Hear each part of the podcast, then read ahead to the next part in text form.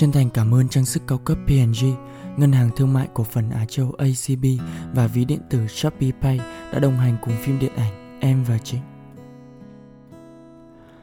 Chào mừng tất cả các bạn đến với podcast Nắng Thủy Tinh, nơi chia sẻ về những cảm xúc có được trong tình yêu và trong cuộc sống.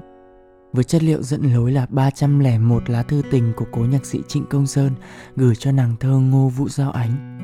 Và mình là Avin.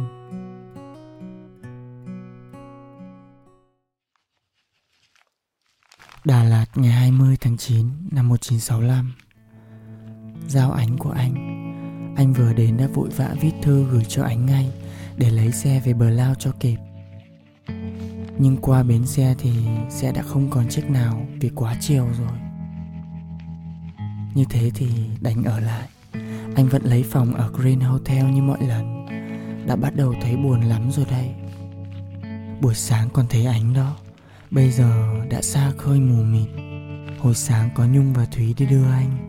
Mới đó rồi đây, tất cả vùng ẩn náu như cuốn đi trên thác lũ.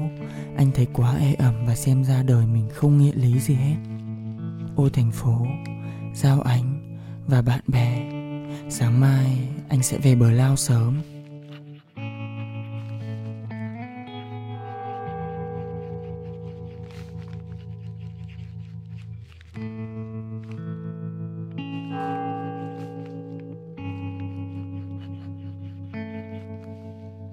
Bây giờ buổi chiều, chuông nhà thờ đã đổ xuống đồi cao, nghe rất buồn. Chốc nữa anh sẽ sang phố ăn cơm và về ngủ một mình trong căn phòng thanh thang này. Anh vừa ở phố ăn cơm về.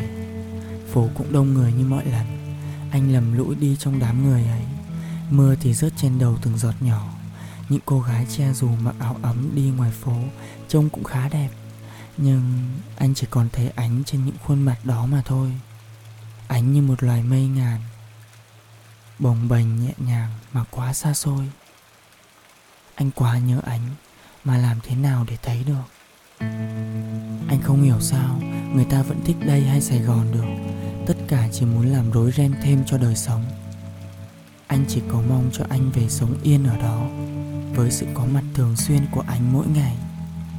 Nếu đời sống này còn cho anh có ánh dài lâu thì anh nghĩ rằng đó đã là hạnh phúc của đời sống mình rồi. Một thứ hạnh phúc quý giá nhất của con người. Và anh còn muốn đòi hỏi gì hơn. Anh ơi, đêm đã tràn lên ngập cả đồi núi này. Hồ Xuân Hương mùa này nước đỏ ngầu như mùa nước lụt ở ngoài mình. Quanh hồ có những người yêu nhau đi sát vào nhau. Anh mơ ước điều đó có một lần để mình bớt thù hằn với cuộc đời này.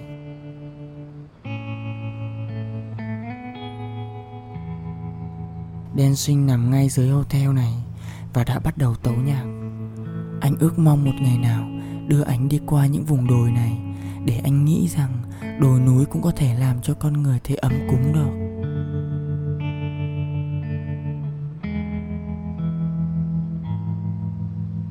Anh rất buồn và chưa bao giờ thấy thất vọng hơn. Anh nhớ quá tất cả những vẻ ấm cúng mình vừa mới bỏ đi.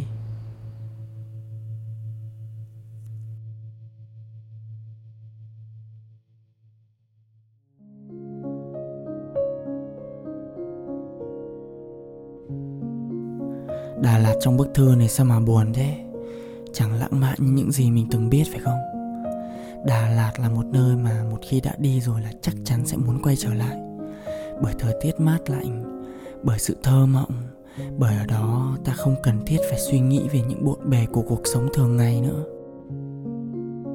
Thời gian ở đây chậm rãi và nhẹ nhàng như lời bài hát vậy. Avin cũng đã từng chia sẻ với các bạn là mình đã từng ở đây 2 tháng để tìm hiểu và xâm nhập vai diễn Trịnh Công Sơn phải không?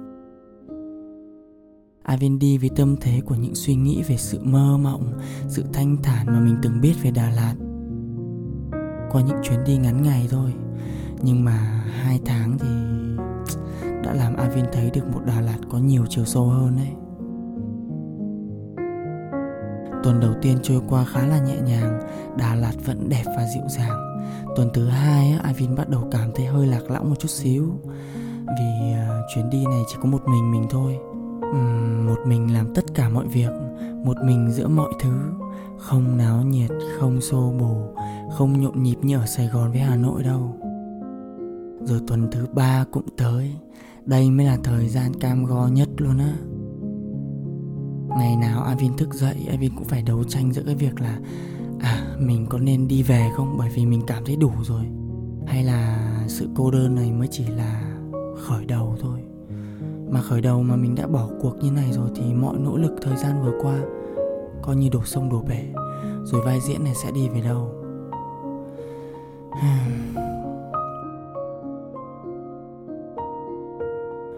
Cô đơn nó khiến cho tâm trạng của mình nó đau đớn, nó bức rứt, khó chịu lắm. Cô đơn nó cũng khiến cho cảnh vật trở nên khác lạ đấy. Cái lạnh ê ẩm, cả bầu trời sương mù, cứ như tâm trạng già nua lúc xế chiều ấy. Và những nỗi buồn vu vơ của cơn mưa nó chợt ghé qua. Trong một ngày như vậy, quả thật nỗi buồn nó tô màu lên cho cảnh vật, hay là cảnh vật nó làm cho tâm trạng của mình buồn, Avin cũng chẳng biết nữa. Nhưng mà Avin đã thấy một Đà Lạt từ trước đến giờ Avin chưa bao giờ thấy. Một Đà Lạt nườm nượp những nhớ thương luôn ấy. Tới tuần thứ 4 thì trải nghiệm này nó đã trở thành chấp nhận rồi. Khi bạn sống chung với thứ gì đó một khoảng thời gian thì đột nhiên bạn sẽ nhận ra được nhiều thứ, nhiều chiều và nhiều mặt hơn của nó. Tự dưng bạn nhận ra rằng cô đơn nó cũng khiến cho nhiều ký ức nó ùa về khá là ngọt ngào. Nó khiến cho thời gian trở nên vô giá. Và những hơi ấm tưởng chừng nhỏ nhoi trong quá khứ kia nó lại biến thành niềm khát khao mãnh liệt. Anh rất buồn và chưa bao giờ thấy thất vọng hơn. Anh nhớ quá tất cả vẻ ấm cúng mình vừa mới bỏ đi. Đúng là ở đây đem lại cho Avin rất là nhiều cảm xúc. Những cảm xúc mà trước đây mình chưa đủ trải nghiệm để chạm tới được. Tại sao Đà Lạt luôn là nơi mà thường xuyên lui tới của giới nghệ sĩ, không chỉ là ngày xưa cũng như ngày nay? Đó chính là bởi vì sự khơi gợi cảm xúc tài tình của Đà Lạt đó các bạn. Sự lãng mạn, nên thơ, thanh thản, sự cô đơn, đau buồn cũng như là nỗi nhớ nữa. Chúng ta có thể tận hưởng từng giây từng phút, không gian, thời gian để chiêm nghiệm. Đối với Avin thì nó quý giá vô cùng. Và Avin sẽ ghi nhận và giữ gìn nó trong âm nhạc của mình.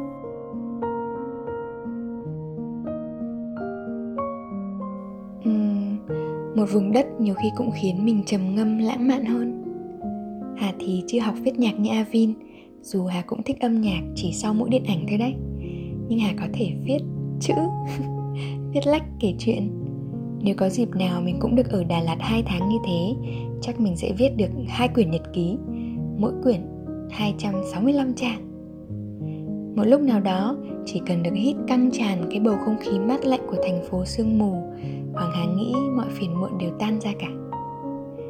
Hay là mình si mê Đà Lạt quá rồi? Ôi mình muốn đi chơi quá.